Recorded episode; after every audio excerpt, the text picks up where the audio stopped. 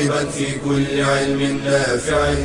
ينمو العلم ويتقدم بتقنياته ومجالاته ومعه نطور أدواتنا في تقديم العلم الشرعي أكاديمية زاد زاد أكاديمية ينبوعها. صاف صاف ليروي غلة الظمآن. هذا كتاب الله روح قلوبنا. خير الدروس تعلم القرآن. بشرى لنا زاد أكاديمية للعلم كالأزهار في البستان. بسم الله الرحمن الرحيم. الحمد لله رب العالمين والصلاة والسلام على نبينا محمد وعلى آله وصحبه أجمعين. أيها الإخوة والأخوات السلام عليكم ورحمة الله وبركاته. حياكم الله في هذا الدرس الثاني من سلسلة محاضرات مادة التفسير في أكاديمية زاد في الفصل الثالث من فصولها. وقد سبق في الدرس الماضي الكلام على بداية تفسير سورة الانشقاق. وقلنا إنها سورة مكية إجماعا فيها بيان حال السماء والأرض في طاعة الخالق وما يحدث لها يوم الدين وإثبات البعث وبيان حال المطيعين والكافرين المكذبين. وذكرنا أن قوله تعالى إذا السماء انشقت يعني انفطرت تمايز بعضها عن بعض انتثرت نجومها خسف بشمسها وقمرها وأذنت لربها وحقت سمعت وأطاعت وانقادت واستجابت. وإذا الأرض مدت بسطت مد الأديم مد الجلد وزيد في سعتها وأزيلت جبالها وسويت لتتسع لأهل الموقف جنا وانسا من السابقين واللاحقين؟ وأن قوله تعالى وألقت ما فيها وتخلت من أثقالها جميعا من الموتى والكنوز والمعادن. كما تلقي الحامل ما في بطنها إذا رأت هولا عظيما ورعبا شديدا كذلك الأرض تفعل ذلك من أهوال القيامة. وأن قوله تعالى وأذنت لربها وحقت سمعت واستجابت وانقادت وأن جواب إذا إذا السماء انشقت إذا الأرض مدت ترك استغناء بمعرفته. وتقدير الكلام إذا حصلت هذه الأشياء إذا السماء انشقت إذا الأرض مدت سيرى الإنسان ما قدم من خير أو شر. وقال بعضهم الجواب يا أيها الإنسان إنك كادح إلى ربك كدحا فملاقيه. وقلنا معناها أن الإنسان مهما سعى ومهما عمل سينتهي سعيه إلى ربه وسيحاسب عليه. إن خيرا فخير وإن شرا فشر. نأتي الآن إلى قوله تعالى فأما من أوتي كتابه بيمينه فسوف يحاسب حسابا يسيرا وينقلب إلى أهله مسرورا. هذا كانه تفصيل لما تقدم. يعني فملاقيه أنت تلاقي ربك أو تلاقي عملك وتحاسب عليه لتكون النتيجة إما إيتاء الكتاب باليمين والسرور أو إيتاء الكتاب بالشمال والعياذ بالله والغم العظيم والعذاب الأليم.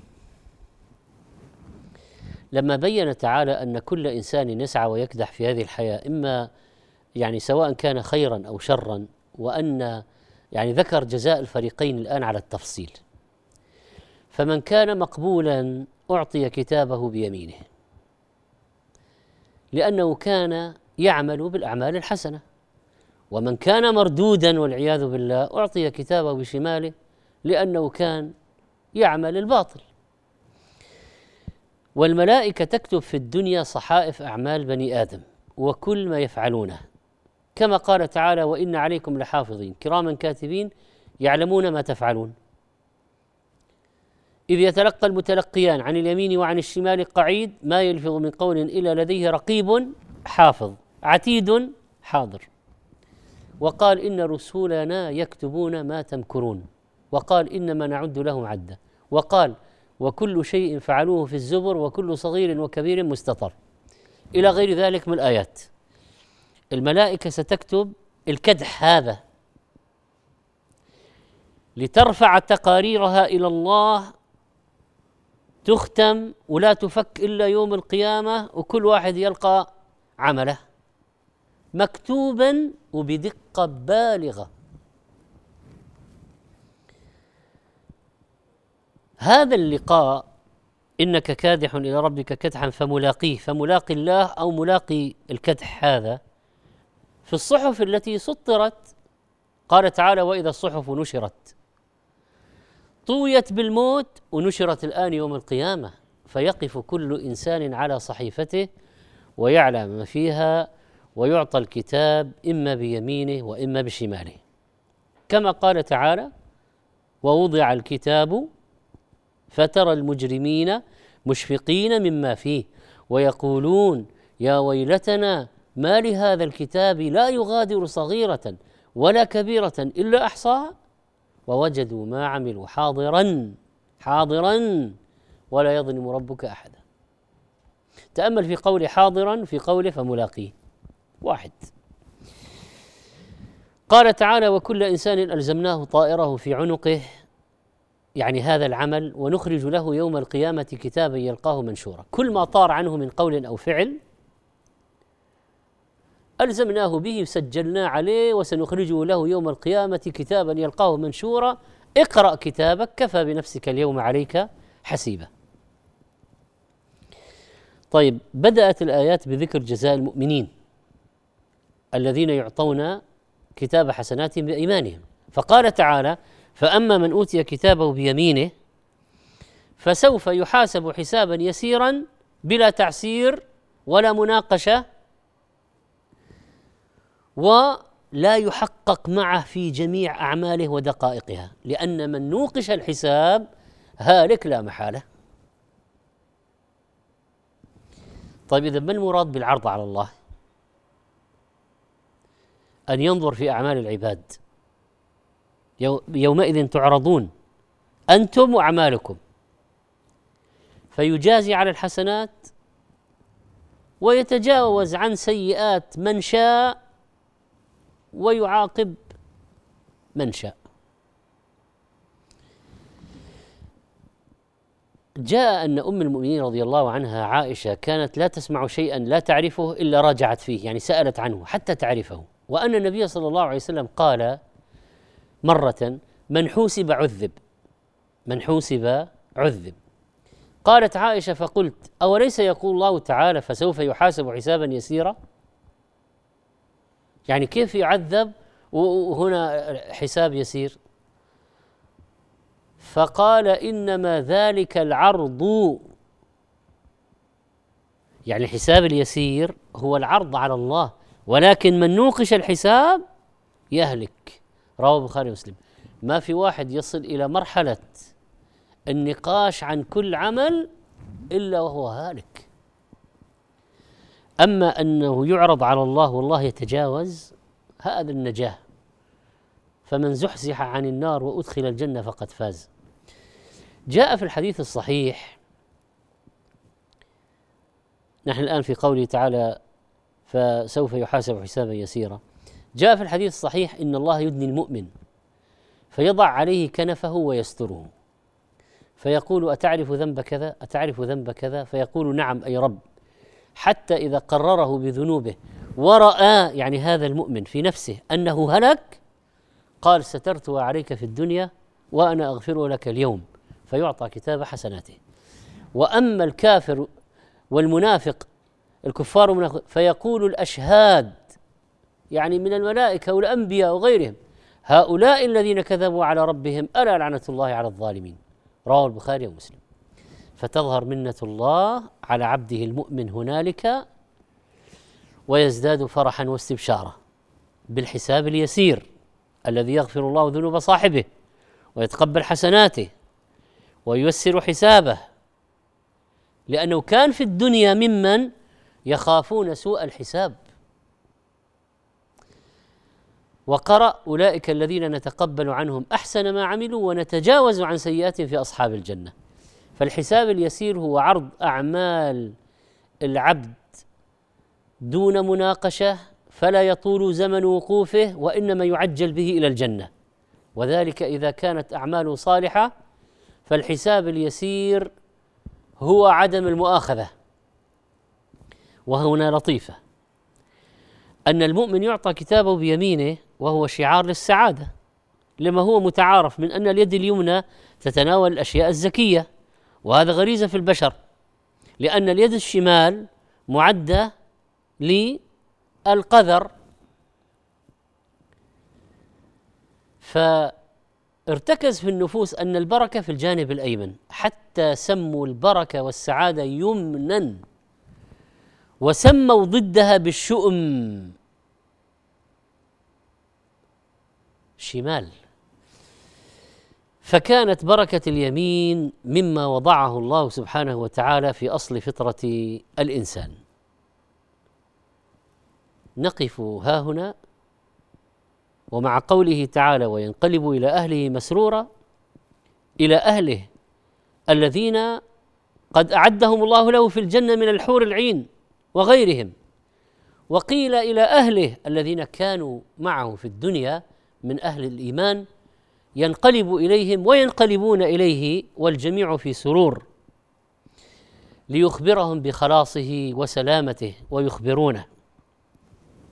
فينقلب المؤمن إلى أهله في الجنة من الحور العين والآدميات الذين أعدهم الله له في الجنة وممن يلقاهم في الجنة.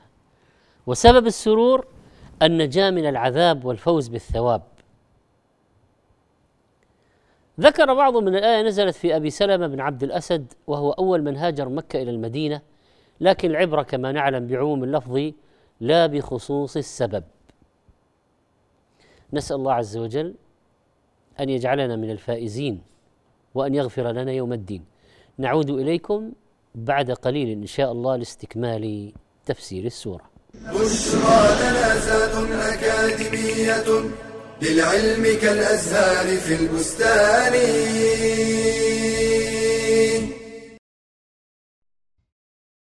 الزينة في حياة المرأة حاجة فطرية جبلت عليها وقد تكون مولعة بها.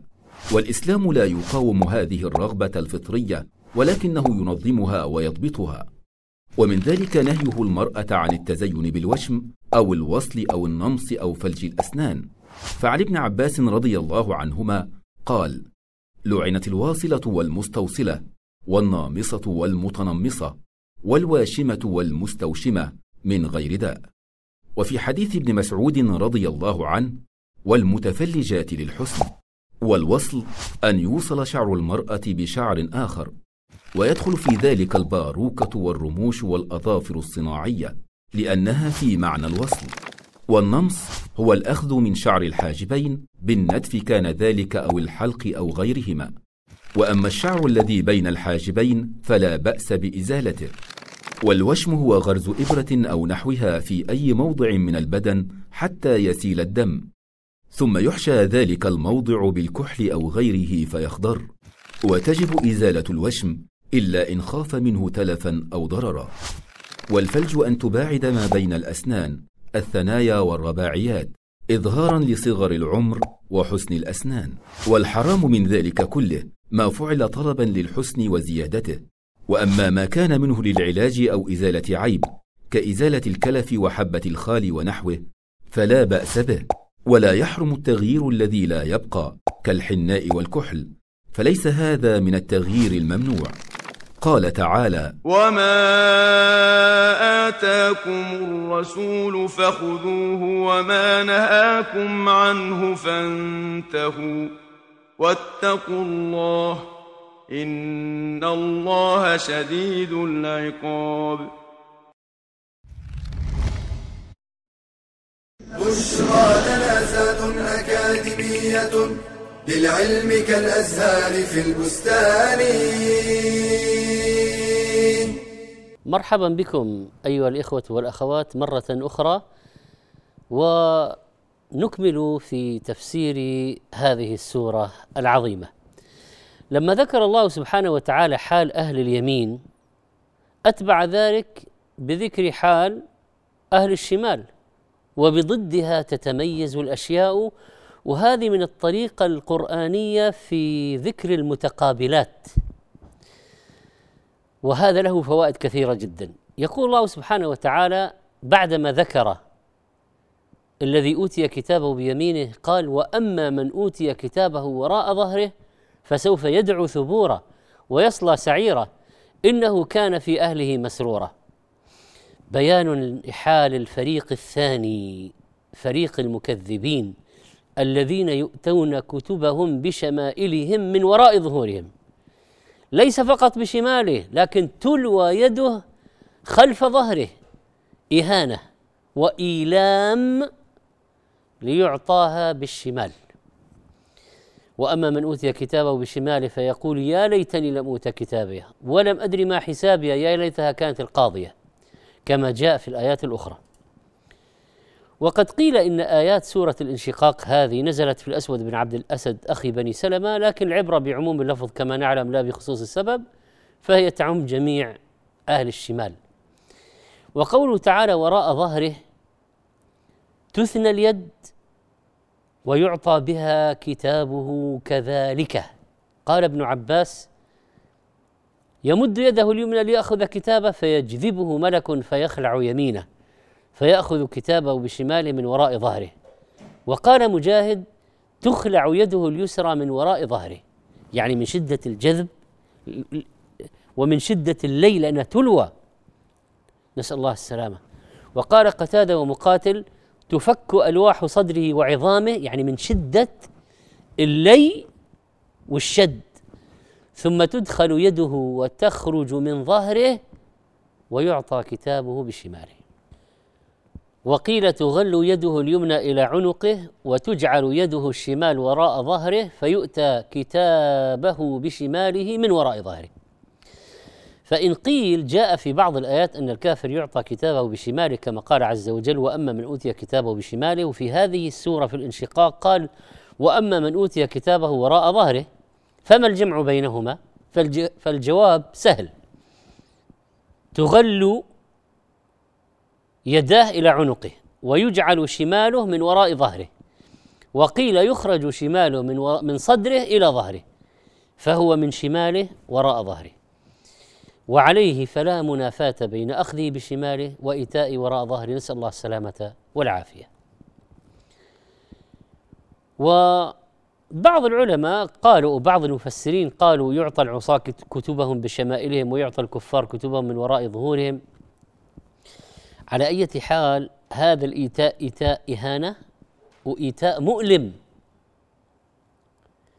فإن قيل ما الحكمة أو ما هو السر في إعطاء كتب الأعمال من وراء الظهور. قيل في الجواب لعله لأن الملائكة الذين يعطونهم الكتب لا يستقبلونهم بوجوههم أصلا. لبغضهم إياهم. وقيل لأنهم في الدنيا نبذوا كتاب الله وراء ظهورهم وجعلوا أوامر الله وراء ظهورهم كذلك آه، الجزاء من جنس الأعمال العمل أعطوا كتب أعمالهم وراء ظهورهم خزيا وعارا. وأيضا يقول تعالى فسوف يدعو ثبورا. هذا بيان لحال الكافر الذي أعطي كتابه بشماله من وراء ظهره أنه سوف ينادي بكل تحسر وتوجع وينادي على نفسه بالويل والثبور والهلاك يقول يا ويلاه يا ثبوراه. اذا فسوف يدعو ثبورا يدعو على نفسه بالثبور والهلاك لكن هيهات. وقد قال تعالى في الآية الأخرى وإذا ألقوا منها مكانا ضيقا مقرنين دعوا هنالك ثبورا. يقولون وثبوراه وخسراه وهلكاه لماذا سمي الهلاك ثبورا من المثابرة المواظبة على الشيء؟ قيل لأن العذاب لازم لا يزول. وسبب دعواهم بالثبور على أنفسهم ما يرونه من العذاب والألم. يريد الموت والهلاك ليتخلص لكن هيات وكذلك هو في خزي وفضيحه ويريد الخروج من الخزي والفضيحة بأي طريقة. هذا النداء بالثبور والتحسر والتوجع لا ينفع. انتهى وقت العمل. هذا التعيس الذي قضى حياته في الأرض كدحا وقطع طريقه إلى ربه كدحا لكن في المعاصي والآثام والفجور والضلال والكفر هذه نهايته. سيواجه مصيره. ينادي بالهلاك لعله ينجو لكن هيهات. يعني عندما يصبح أقصى أمنية الإنسان أن يهلك ويموت أي حالة هذه؟ قال المتنبي كفى بك داء أن ترى الموت شافية وحسب المنايا أن يكن أمانية. كفى بك داء أن ترى الموت شافية وحسب المنايا أن يكن أمانية. هذه تعاسة ما بعد تعاسة وشقاء ما بعده شقاء ثم قال تعالى ويصلى سعيرا. اذا يعطى الكتاب وراء ظهره ويدعو ثبوره. ويصلى سعيرا ويدخل النار ويقاسي حرها وعذابها وألمها. ويصلى سعيرا وفي قراءة ويصلى سعيرا. كلاهما سبعيتان مشهورتان. وهذه كقوله تعالى وأما إن كان من المكذبين الضالين فنزل من حميم وتصلية جحيم. وقوله خذوه فغلوه ثم الجحيم صلوه يصلى سعيرا. كما قال تعالى الذي يصلى النار الكبرى يلزم عذابها بشدة حرها يقاسي حرها. نسأل الله عز وجل أن يعافينا من النار وأن يعتق رقابنا منها وأن يباعد بيننا وبينها كما باعد بين المشرق والمغرب. وقفة قصيرة ثم نعود إليكم إن شاء الله. بشرى لنا أكاديمية للعلم كالأزهار في البستان.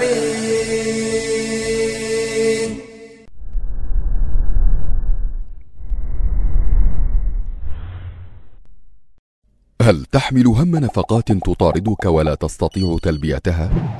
هل فكرت في أية حلول لسد هذه النفقات؟ أم أن أول ما تفكر فيه هو الاستدانة؟ فلتسأل نفسك هل سأقترض لأمر ضروري؟ هل وقت الاقتراض مناسب؟ هل المبلغ الذي سأقترضه سيؤثر على ميزانية الأسرة؟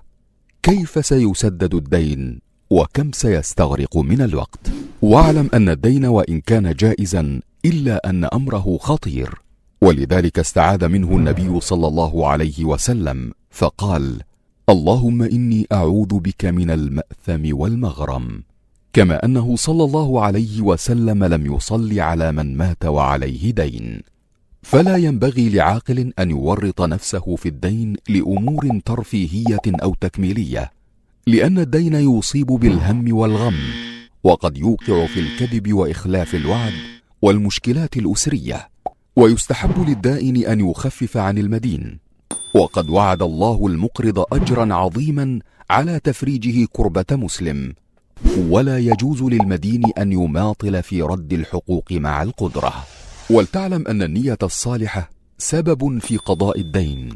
ففي الحديث من أخذ أموال الناس يريد أداءها أدى الله عنه.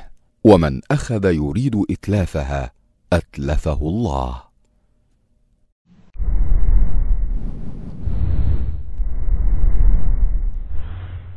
بشرى لنا أكاديمية للعلم كالأزهار في البستان.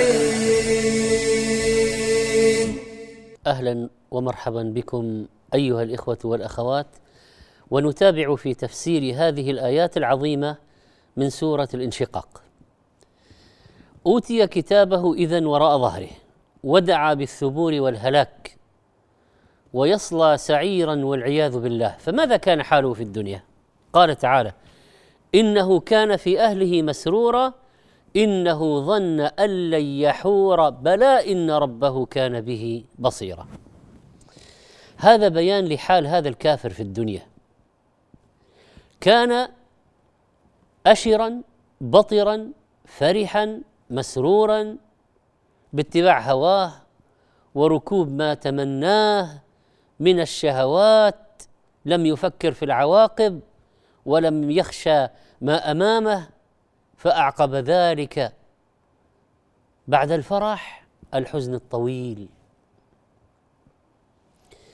إنه كان في اهله مسرورا قال بعض المفسرين كان منعما مترفا ما كان يتعب في عباده ولا مشقة فريضة لا صلاة فجر ولا صيام رمضان ولا جهاد في سبيل الله مقدما على المعاصي راكبا لشهواته امنا من الحساب يظن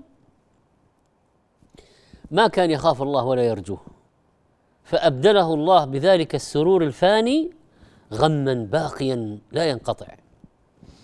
أما المؤمن الذي أوتي كتابه بيمينه كان في الدنيا متقيا للمعاصي غير آمن من العذاب. متحملا لمشاق العبادات وتعب الطاعات. وهناك قول آخر وهو في آه، سبب سرور الكافر في الدنيا يفسره قوله تعالى في السورة الأخرى وإذا انقلبوا إلى أهلهم انقلبوا فكهين يعني متنعمين في الدنيا منغمسين في الملذات معجبين بما هم عليه من الكفر. سبحان الله. المؤمن صار في سرور الكافر كان في سرور لكن سرور المؤمن في الآخرة سرور دائم. فسوف يحاسب حسابا يسيرا وينقلب إلى أهله مسرورا. الكافر إنه كان في أهله مسرورا. المؤمن صار إلى أهله مسرورا. شتان شتان. إنها مقابلة عظيمة تعرضها الآيات في بلاغة هذا القرآن كلام الله. قال ابن زيد رحمه الله وصف الله أهل الجنة بالمخافه والحزن والبكاء والشفقة في الدنيا فأعقبهم به النعيم والسرور في الآخرة. وقرأ قول الله تعالى إنا كنا قبل في أهلنا مشفقين فمن الله علينا ووقانا عذاب السموم. وسرور الثاني وهو الكافر في الدنيا سرور زائل قد ذهب كان في أهله مسرورا لكن الآن فلا سرور عنده. وقوله عز وجل إنه ظن أن لن يحور أصل الحور الرجوع. هذا الكافر الذي أوتي كتابا وراء ظهره يوم القيامة كان في الدنيا يظن أنه لن يرجع إلى الله ولا يبعث بعد الموت. فكان منكرا للآخرة لا يبالي بما ركب من المآثم لأنه ما كان يخشى عقابا ولم يكن يرجو ثوابا. ولذلك ما كان يخشى الطاعات. هذا إنه ظن أن لن يحور تعليل. تعليل لماذا؟ لسروره في الدنيا لأنه ما كان مفكر لا بعث ولا جزاء ولا حساب ولا فكان يعني في الدنيا عند أهله وعشيرته مسرورا لو ظن الرجعة في نهاية المطاف لتزود للآخرة ولادخر شيئا للحساب شوف يا إخواني بعض الناس يقولون نحن الآن في الدنيا يعني إذا فكرنا في الآخرة وفكرنا في الموت صار عندنا خوف صار عندنا وجل نقول طيب هذا طيب هذا طيب هذا ليستعد الإنسان هذا ليس شيئا سيئا. إذا خفت اليوم تأمن غدا وإذا أمنت اليوم تخاف غدا. إنه ظن أن لن يحور ظن أن لن يرجع إلى الدنيا. طبعا الظن يأتي بمعنى الاعتقاد واليقين ويأتي بمعنى الشك ويأتي بمعنى آه، غلبة آه، الشك.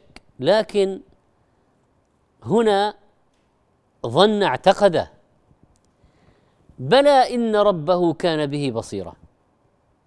ليس الأمر كما ظن. بل يحور إلى الله يرجع إلى الله يبعث. بلى سيعيده الله كما بدأه. شوف بلى هذه جواب إنه ظن أن لن يحور. بلى. إنه ظن أن لن يبعث. بلى. وربي لتبعثن. بلى سيعيده الله كما بدأه ويجازيه على أعماله. بلى إن ربه كان به بصيرا عليما بعمله مطلعا عليه خبيرا بما يصير إليه. قال عطاء بصيرا بما سبق عليه في أم الكتاب من الشقاء والخزي. قال مقاتل بصيرا متى يبعثه؟ وقيل المعنى أن الله تعالى يبدل سروره بغم لا ينقطع ويبدل تنعمه ببلاء لا يزول. ولم يكن يجوز في حكمة الله أن يتركه سدى. لا أمر ولا نهي ولا ثواب ولا عقاب لا يمكن. ولا يمكن أن يهمله ولا يعاقبه بعدما فعل ما فعل. كما قال تعالى أيحسب الإنسان أن يترك سدى؟ اذا هذه الآية فيها حكمة البعث للجزاء. وأن للعباد ربا عليما بأحوالهم وأن منهم المصلح ومنهم المفسد. فليس من الحكمة أن يذهب المفسد بفساده دون أن يعاقب. وأن يهمل المصلح بصلاحه فلا يثاب لا يمكن. هذا شيء تأباه يأباه عدله سبحانه. هذا الإنسان الجاحد لربه ظن أن لن يحور. الحقيقة أن ربه كان مطلعا عليه محيطا بحقيقته عالما بحركاته وخطواته وبما هو صائر إليه. نسأل الله عز وجل أن يرحمنا برحمته وأن يتوب علينا وأن يحسن مثوانا ومنقلبنا عنده. إنه سميع مجيب. نعود إليكم في الدرس القادم بمشيئة الله تعالى لإكمال هذه السورة.